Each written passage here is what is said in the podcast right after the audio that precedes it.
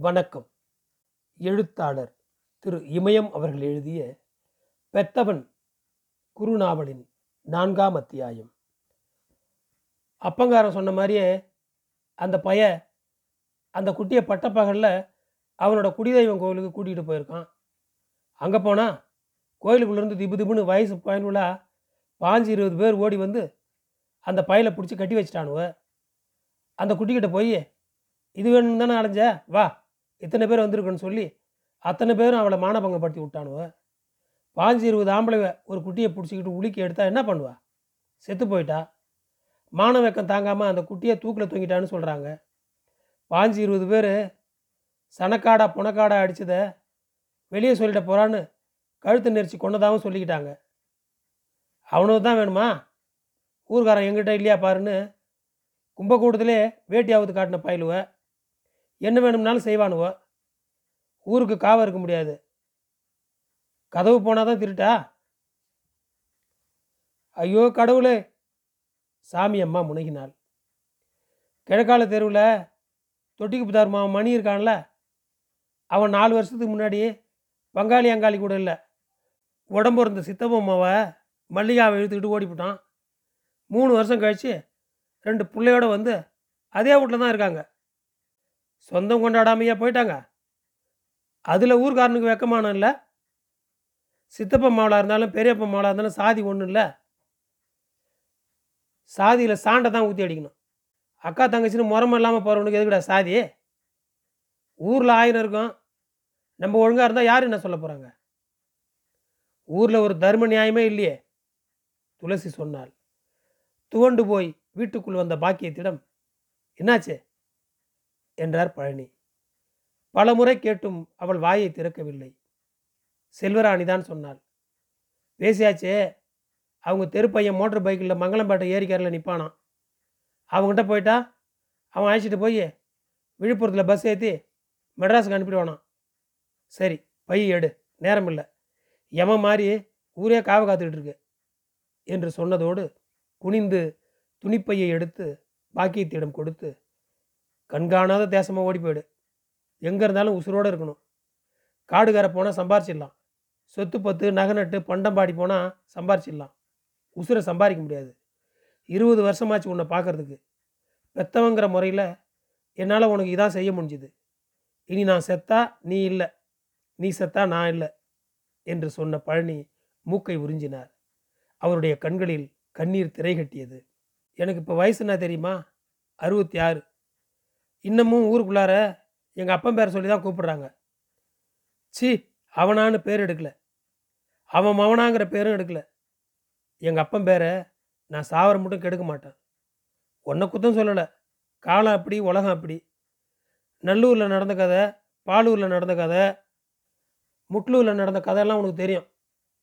பழிபாவத்துக்கு வெட்டுக்கூத்துக்கு அஞ்சாத சாதியில் பிறந்ததும் உனக்கு தெரியும். நாளைக்குங்கிறது உனக்கு மனசில் படலை. விளையாட்டுன்னு நினச்சிக்கிட்டேன். சரி வா என்று சொல்லிவிட்டு இரண்டு தப்படி முன்னே வைத்தார். பாக்கியம் அசையாமல் பட்டுப்போன மரம் மாதிரி அப்படியே நின்று கொண்டிருந்தாள். அவள் நிற்பதை பார்த்துவிட்டு திரும்பி வந்து என்ன? என்று கேட்டார். இடி விழுந்த வீடு மாதிரி சத்தம் இல்லாமல் இருந்தது. பழனிக்கு என்ன தோன்றியதோ திருநிறுட்டிட்டு வா என்று சொன்னார். கல் போன்று பாக்கியம் அசையாது நின்று கொண்டிருந்தாள். சாமி அம்மா பக்கம் திரும்பி நீயாச்சும் திருநிறுட்டானுப்பான் என்று சொன்னார். அவளிடம் எந்த அசைவும் இல்லை. நீயாச்சும் வாயா? என்று துளசியை கூப்பிட்டார். நீயே வச்சிடு. துளசிக்கு அழுகையை கட்டுப்படுத்த முடியவில்லை. என் வீட்டு வம்சத்தை பெருகுவா போற? நல்ல விளக்கு ஏற்றி வச்சு வீட்டுக்குள்ளார சாதி சனத்தோடு அழைக்கிறதுக்கு. என் வீட்டு குடியை கெடுத்துவிட்டு என் வீட்டு விளக்கு அணைச்சிவிட்டு போகிறா நான் திருநீர் வைக்க மாட்டேன் என்று கோபமாக கத்தினாள் துளசி. நடுங்கிக் கொண்டிருந்த பாக்கியத்தின் கையை பிடித்து உள் வீட்டுக்கு அழைத்து சென்று சாமி படத்தின் முன் நிறுத்தினார். கற்பூரத்தை ஏற்றினார். சாமி கும்பிடச் சொன்னார். பழனி மட்டும்தான் சாமி கும்பிட்டார். பாக்கியத்துக்கு திருநீரிட்டார். மறுநொடியில் காற்றில் சரிந்து விழும் மரம் மாதிரி தரையில் விழுந்து பழனியின் காலை தொட்டு கும்பிட்டு மருந்து வாங்கிடுப்பா என்று சொன்னாள். பழனியின் கண்களிலிருந்து புலவளவென்று கண்ணீர் கொட்டியது. தரையில் கிடந்த பாக்கியத்தை சிறு குழந்தையை தூக்குவது மாதிரி தூக்கி தன் தோளோடு சாய்த்து கொண்டார். இப்பொழுது என்ன பண்ணுறது புத்தி மாறி போகாதுன்னு நானும் சொன்னேன் உங்கள் அம்மாவும் சொன்னா. ஆயா சொல்லிச்சு நீ கேட்கல ஒரே மனசாக இருந்துட்ட. கடலை பிடிப்பேன் மலையை தூக்குவேன்னு சொன்னேன். இப்போ அழுவுற. பழம் பழுத்தா தரையில் விழுந்தான் ஆகணும். விழும்போது முள் மேலே விழ போகிறோமா கல் மேலே விழ போகிறோமான்னு சாக்கடை மேலே விழ போகிறோமான்னு பழத்துக்கு தெரியுமா? அவ பேரை நீக்கிறதுக்கு பிறந்திருக்குன்னு நினச்சேன். நம்ம ஆசைப்படுற மாதிரி இருந்தால் கடல் கடலாக இருக்காது. எவ்வளோ கோயிலுக்கு போனேன். திருவண்ணாமலை அண்ணாமலையார் கோயிலுக்கு போன பின்னால் தான் நீ பிறந்த. நீ பிறக்கணும்னு வேண்டிக்கிட்டேன். பிறந்தது உசுரோடு இருக்கணும்னு வேண்டிக்கிட்டேன். ஆனால் இதை நான் வேண்டிக்கல. மருந்து வாங்கிடுங்கப்பா. இல்லைனா ஊருக்காரங்கிட்ட விட்டுடுங்கப்பா. ஊருக்காரங்கிட்ட ஒன்றும் விட முடியாது. நடுவில் நடந்த மாதிரி நடந்தால் கூட பரவாயில்ல. பாலூர் சித்திரவழிக்கு நடந்த மாதிரி நடந்துட்டா? பாப்பா கூடவே இருந்துடுறேன். அவள் இல்லாட்டி என்னால் இருக்க முடியாது. சாவர மட்டும் அவளுக்கு ஒரு துணை வேணும்ல. இப்போ தான் தங்கச்சி மேலே பாஸ்தா காட்டுறா வேஷக்காரி. சுடுகாட்டுக்கு போன பின்னால் புத்தி தெளிஞ்சு என்ன பண்ணுறது என் கொலை பதறுதே. என் பொண்ணை சுடுகாட்டுக்கு போகலையே. புலம்பினால் சாமி அம்மா. முதல்ல அவளை கொல்லணும். அண்ணன் அவன் கட்டினது மகா பிசகாகி போச்சு. அவளை கட்டலனா இந்த பிள்ளை எதுக்கு பிறக்க போகுது? என் பிள்ளை எதுக்கு ஊர் நாடெல்லாம் பேர் கெட்டு போய் நிற்க போகுது? நீ கிளம்பு. வாடாம்பா. நீ இங்கே இருந்தா உன் உசுறு உனக்கு சொந்தம் இல்லை நான் உசுரோடு இருக்கணும்னா என் பேச்சு கேளு. இது உன் மேலே ஆணை. அப்புறம் உன் இஷ்டம் என்று பாக்கியத்தின் தலையில் பழனி கை வைத்ததுதான். ஓடிப்போய் கதவில் மோதிக்கொண்டு வீறிட்டாள் பாக்கியம். அவள் அழுவதை பார்த்தால் துணியை உருவிக்கொண்டு நடுத்தெருவில் விட்டது மாதிரி இருந்தது. அவ தான் அக்குப்புக்கு இல்லாமல் இருக்குங்கிறாளே. சாவளவு நம்ம கூடவே இருந்துட்டு போறா. பிள்ளைய பார்த்தது இந்த மாதிரி சாவவா? நான் விட்டா ஊர் விட்டுடுமா? ஐயோ கடவுளே. கத்தி அழுதாள் சாமி அம்மா. அவளை விடவும் அதிகமாக அழுதாள் செல்வராணி. சத்தம் காட்டாதீங்க. காரியம் கட் என்னை பஞ்சாயத்தில் கட்டி வச்சிடுவானுவ துரியாதன கூட்டம் மாதிரி ஊரே ஒன்றா கூட்டிக்கிட்டு நிற்குது என்று பழனி சொன்னது சாமி அம்மா காதிலும் விழவில்லை செல்வராணி காதிலும் விழவில்லை. அந்த நேரம் பார்த்து மின்சாரம் நின்று விட்டது. வீடு இருளடைந்து விட்டது.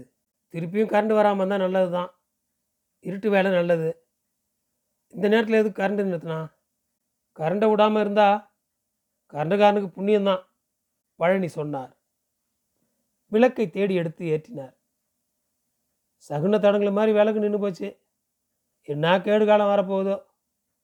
வீட்டில் எந்த பணம் விழப்போகுதோ என்று சாமியம்மா சொன்னாள். பழனி பாக்கியத்திடம் குந்து என்று சொல்லிவிட்டு உட்கார்ந்தார். அவருடைய கால்களை ஒட்டியே எதிரில் பாக்கியம் உட்கார்ந்தாள். அவளுடைய முகத்தை பார்க்காமல் இருக்க முயன்றார்.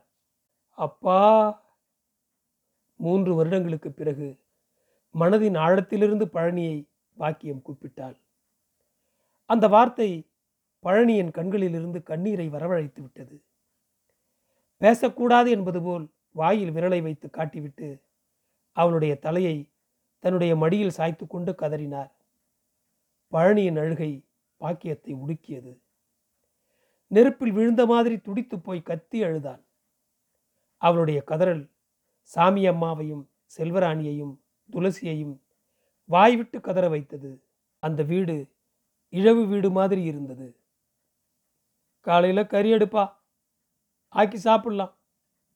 சாயங்காலம் மருந்து வாங்கி கொடுத்துருப்பா. கண்ணு முன்னாலேயே இடி விழுந்தாப்புல என் குடும்பம் கருகி போகுது. அந்த பழிகார பையன் சாக மாட்டானா? என் பிள்ளைக்கு என்ன மருந்து வச்சானோ? ஊருக்கார பயலுவ என் பிள்ளைய எம்மா சித்திரவதை கட்டி அடிக்கிறானுங்களே இவன் சாதிக்கார பையன் ஒருத்தன் கீழ் சாதி எட்டாந்து மோட்டர் கொட்டாயில் வச்சு குடும்பம் நடத்துகிறான் ரெண்டு பிள்ளையும் பெற்றுட்டான் மூணு நாலு வருஷமாக அந்த கூத்து நடக்குது. இந்த ஊர் நாய் உங்களுக்கு தெரியாது. வடபாதி காற்று தூரத்தில் இருக்குது கூப்பிடுற தூரம் தானே? அது என்ன ஆகுதுன்னு கேட்குறதுக்கு இந்த ஊரில் ஒரு பயலுக்கு யோக்கியத மசரு இல்லை. ஆம்பளை செஞ்சால் ஒன்று பொட்டச்சி செஞ்சால் ஒன்றா வாய் சேத்தவன் மாமாங்கிறதால தான் ஊடேறி வந்து விஷத்தை கொடுக்குறான். மயிராக இருக்கிறான். சீலையை தூக்கி பார்க்குறான் என்று பொறுமினாள் துளசி பாக்கியம் பழனியின் கால்களில் தலையை சாய்த்தாள். செல்வராணி பழனியிடம் நகர்ந்து வந்தாள். பழனி எப்படிதான் உன் புத்தி மாறி போச்சோ? என்று சொன்னார். தெரியலப்பா. தெரியலையா? ஆமாப்பா. ஊர்க்காரங்க திட்டாமல் அடிக்காமல் இருந்தா எந்த பிரச்சனையும் வந்திருக்காது. எதிராக கட்சி கட்டணும்னு போனால் ஆறு சாவறதே இப்போ என் மனசில் எதுவும் இல்லைப்பா. அப்படியே விட்டுடலாம்பா. உனக்கு புரியாது. கோட்டையை கரையம் அரைச்ச மாதிரி ஆகிப்போச்சு போ அவ்வளோதான் உன் தலையெழுத்து என்று சொன்ன பழனி சிறிது நேரம் பேசாமல் இருந்தார். திடீரென்று தோன்றியது மாதிரி இந்த காசு பணமெல்லாம் நகை நட்டெல்லாம் கொடுத்தது நீ கரிசோறு ஆக்கி திங்கிறதுக்கு இல்லை. இதை வச்சு நீ மேம்படிப்பு படிக்கணும் வாத்தியாராக ஆகணும் என்று சொன்னார். ஓட்டப்பானையில் தண்ணி ஊற்றின கதை தான் சாமி அம்மா சொன்னாள். நம்ம கிளம்புறது அந்த பயலுக்கு தெரியுமா? கிளம்புறப்ப மிஸ்டு கால் கொடுக்க சொன்னான். அப்படின்னா தகவல் கொடுத்துடு நேரம் இல்லை என்று பலமுறை சொல்லி கட்டாயப்படுத்திய பிறகுதான் செல்வராணி நகர்ந்து வெளியே சென்றாள். எழுந்து நின்று நாய் அவளுக்கு வழிவிட்டது. நொண்டிக்குட்டி லேசுப்பட்டவே இல்லை. சேர்ந்துக்கிட்டு தான் ஆடின ஆட்டம். அக்காலும் தங்கச்சியும் என் பிள்ளைய தவிக்க விட்டாளுவ? துளசி செல்வராணியை திட்டினாள். அறவம் இருக்கான்னு பார்த்துட்டு வா என்று சொன்னார். உயிர் இருப்பதற்கான அடையாளமின்றி உட்கார்ந்திருந்தாள் சாமி அம்மா பழனியே எழுந்து வெளியே வந்தார். நாய் அவருடன் ஓடி வந்தது. தெருவின் இரண்டு பக்கமும் பார்த்தார். வீட்டுக்கு பின்புறம் மாடு கட்டி இருந்த இடம். போர்பட்டி என்று எல்லா இடத்திலும் பார்த்தார். திரும்பி வீட்டுக்கு வந்தார். நாய் வந்து வாசலில் படுத்து கொண்டது. வெளிச்சமானா விளக்கு நிறுத்து என்று பழனி சொன்னார். பழனியின் முகத்தையே பார்த்தால் பாக்கியம். பழனி வாயால் ஊதி விளக்கை அணைத்தார். அப்போது வீட்டுக்குள் வந்தால் செல்வராணி. என்னாச்சு? அந்த பாய்கிட்ட பேசுனியா? சொல்லிட்டேன்.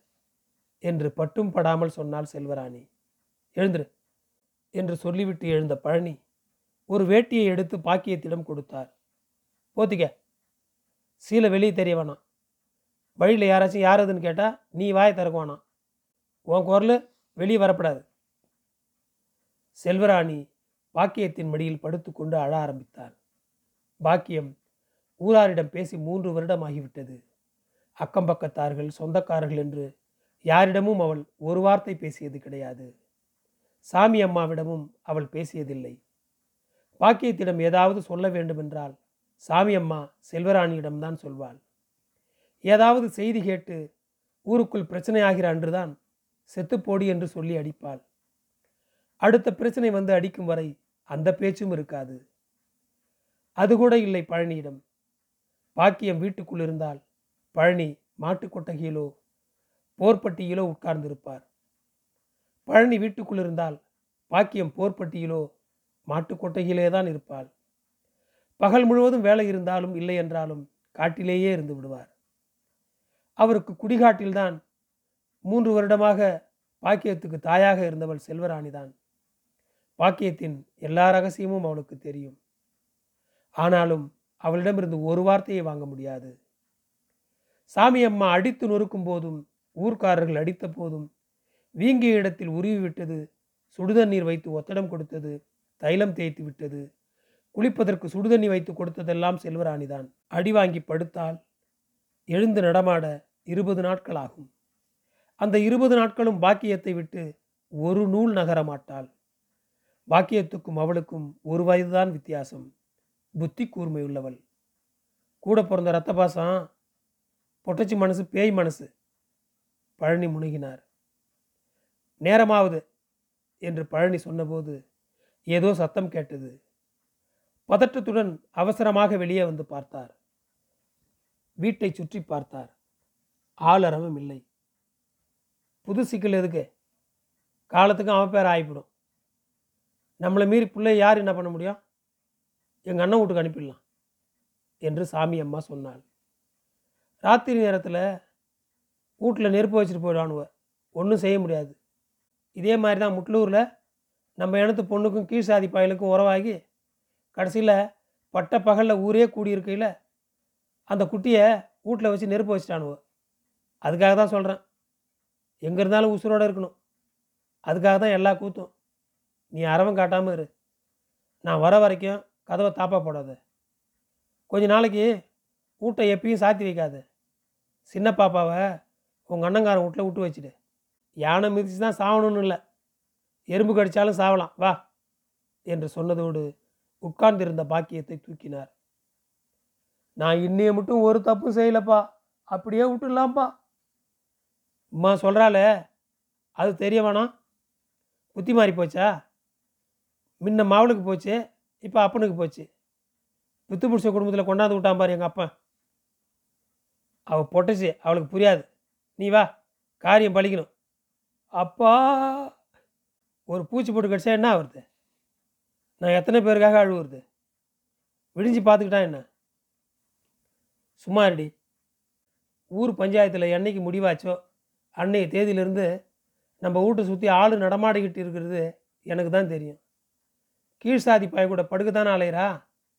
அதுக்கு முன்னாடி நம்ம காரியத்தை முடிக்கணும்னு சொல்லி ஏழு எட்டு இள வயசு பயலவும் சுற்றுறானுவ கட்சிக்காரன் தான் இதில் முன்ன நிற்கிறான் பத்து இருபது பேர் கூடி சாணியை மிதிக்கிற மாதிரி மிதித்து துவச்சி எடுத்து விடுவானுவ அப்புறம் நாலு பேர் தான் சாகணும்.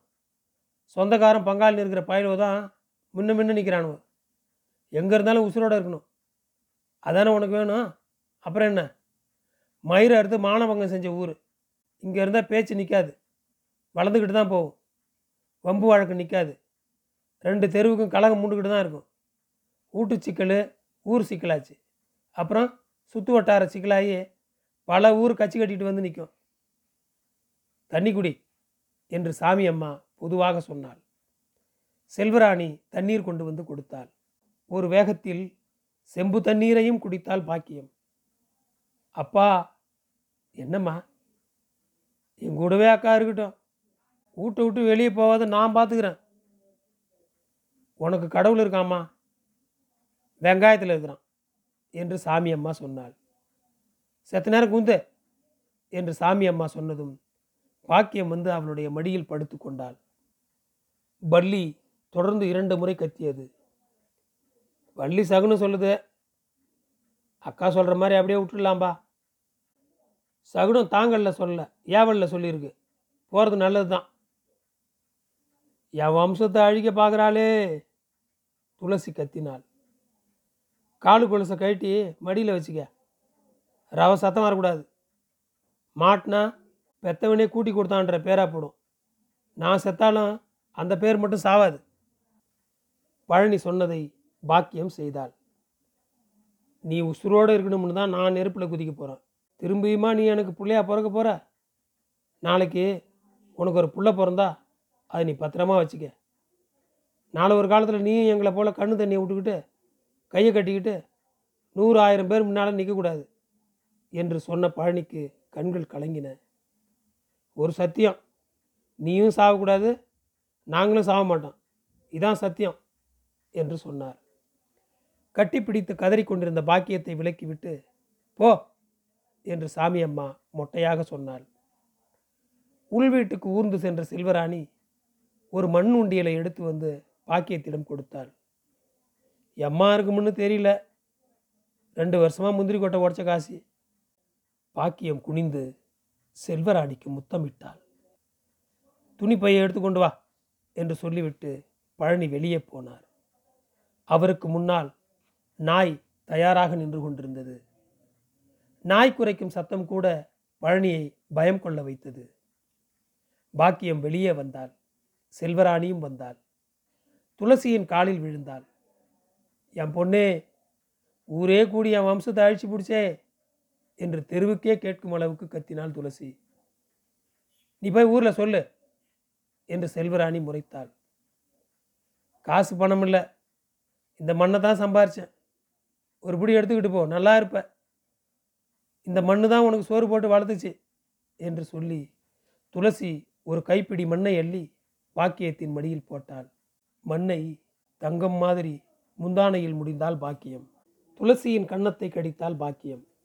புளியாந்தோப்பு வழியாக போய் புறா குட்டைக்குள்ளார இறங்கி முந்திரி காட்டுக்குள்ளே போகணும்.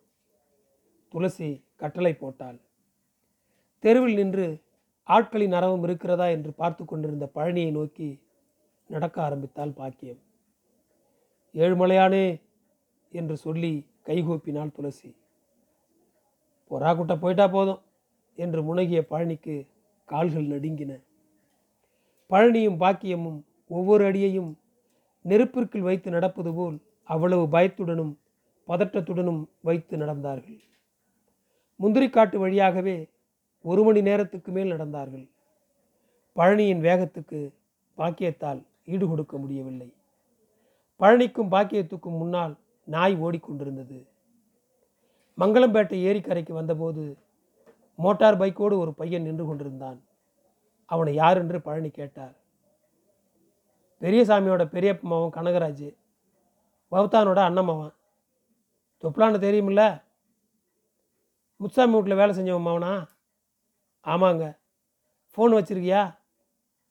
இருந்தால் அந்த பயலுக்கு போடு. கனகராஜ் செல்போனை பழனியிடம் கொடுத்தான். வண்டிகாரன் மட்டும் பழனி பேசுகிறேன் ஆறு பேசுறது? சரி. அப்படியா? தொப்பலாம் மாமன் பெரிய பையன்கிட்ட பிள்ளைய ஒப்படைச்சிருக்கிறேன். புள்ள வந்து சேர்ந்த செய்தி எனக்கு எப்போ சொல்லுவ? காலையில் எட்டு மணிக்கா? மறக்கப்படாது. சரி. சரி சரியாக காதில் விடல இப்போ அழுது என்ன பண்ணுறது உங்கள் அப்பன் பேரை காப்பாற்று வச்சிடு என்று சொல்லிவிட்டு ஃபோனை கனகராஜிடம் கொடுத்துவிட்டு எப்படி போய் சேருவ? என்று கேட்டார். இப்போ மணி நாலு வண்டியிலே நேராக போய் விழுப்புரத்தில் பஸ்ஸை பிடிச்சி ஏற்றி விட்டுடுவேன். அங்கேருந்து மெட்ராஸ் போக மூணு மணி நேரம். ஏழு எட்டு மணிக்கெல்லாம் வீட்டுக்கு போயிடலாம். சரி வண்டி எடு. நீ ஏறு. பதனமாக போகணும். போய் சேர்ந்ததும் பாப்பாட்ட சொல்லிடு என்று சொன்னார். சட்டென்று தோன்றியது மாதிரி இடுப்பில் கட்டியிருந்த வெள்ளி அரஞ்சான் கொடியை அவிழ்த்து கொடுத்தார். அவருடைய மார்பில் சாய்ந்து சிறு குழந்தை மாதிரி இறுக கட்டிப்பிடித்து கதறினால் பாக்கியம். அழுவானா? ஏர் வண்டியில். வண்டியின் வெளிச்சம் மறையும் வரை அசையாமல் அதே இடத்தில் நின்று கொண்டிருந்தார் பழனி. காலையில் காட்டுக்கு போனவர்கள் தான் ஓடி வந்து வண்டியார் மூட்டு பழனியே பால்ராயில் குடிச்சு செத்து கிடக்கிறாரு. நாய் தான் பணத்தை சுற்றி சுற்றி வந்து உசுறு போகிறாப்புல கத்திக்கிட்டு கிடக்குது. காடு பூரா அதுவும் சத்தம்தான் என்று சொன்னார்கள். என் குடிமொழி போச்சே என்று கத்திக்கொண்டே காட்டுப்பக்கம் ஓட ஆரம்பித்தாள் துளசி. முற்றும் நன்றி.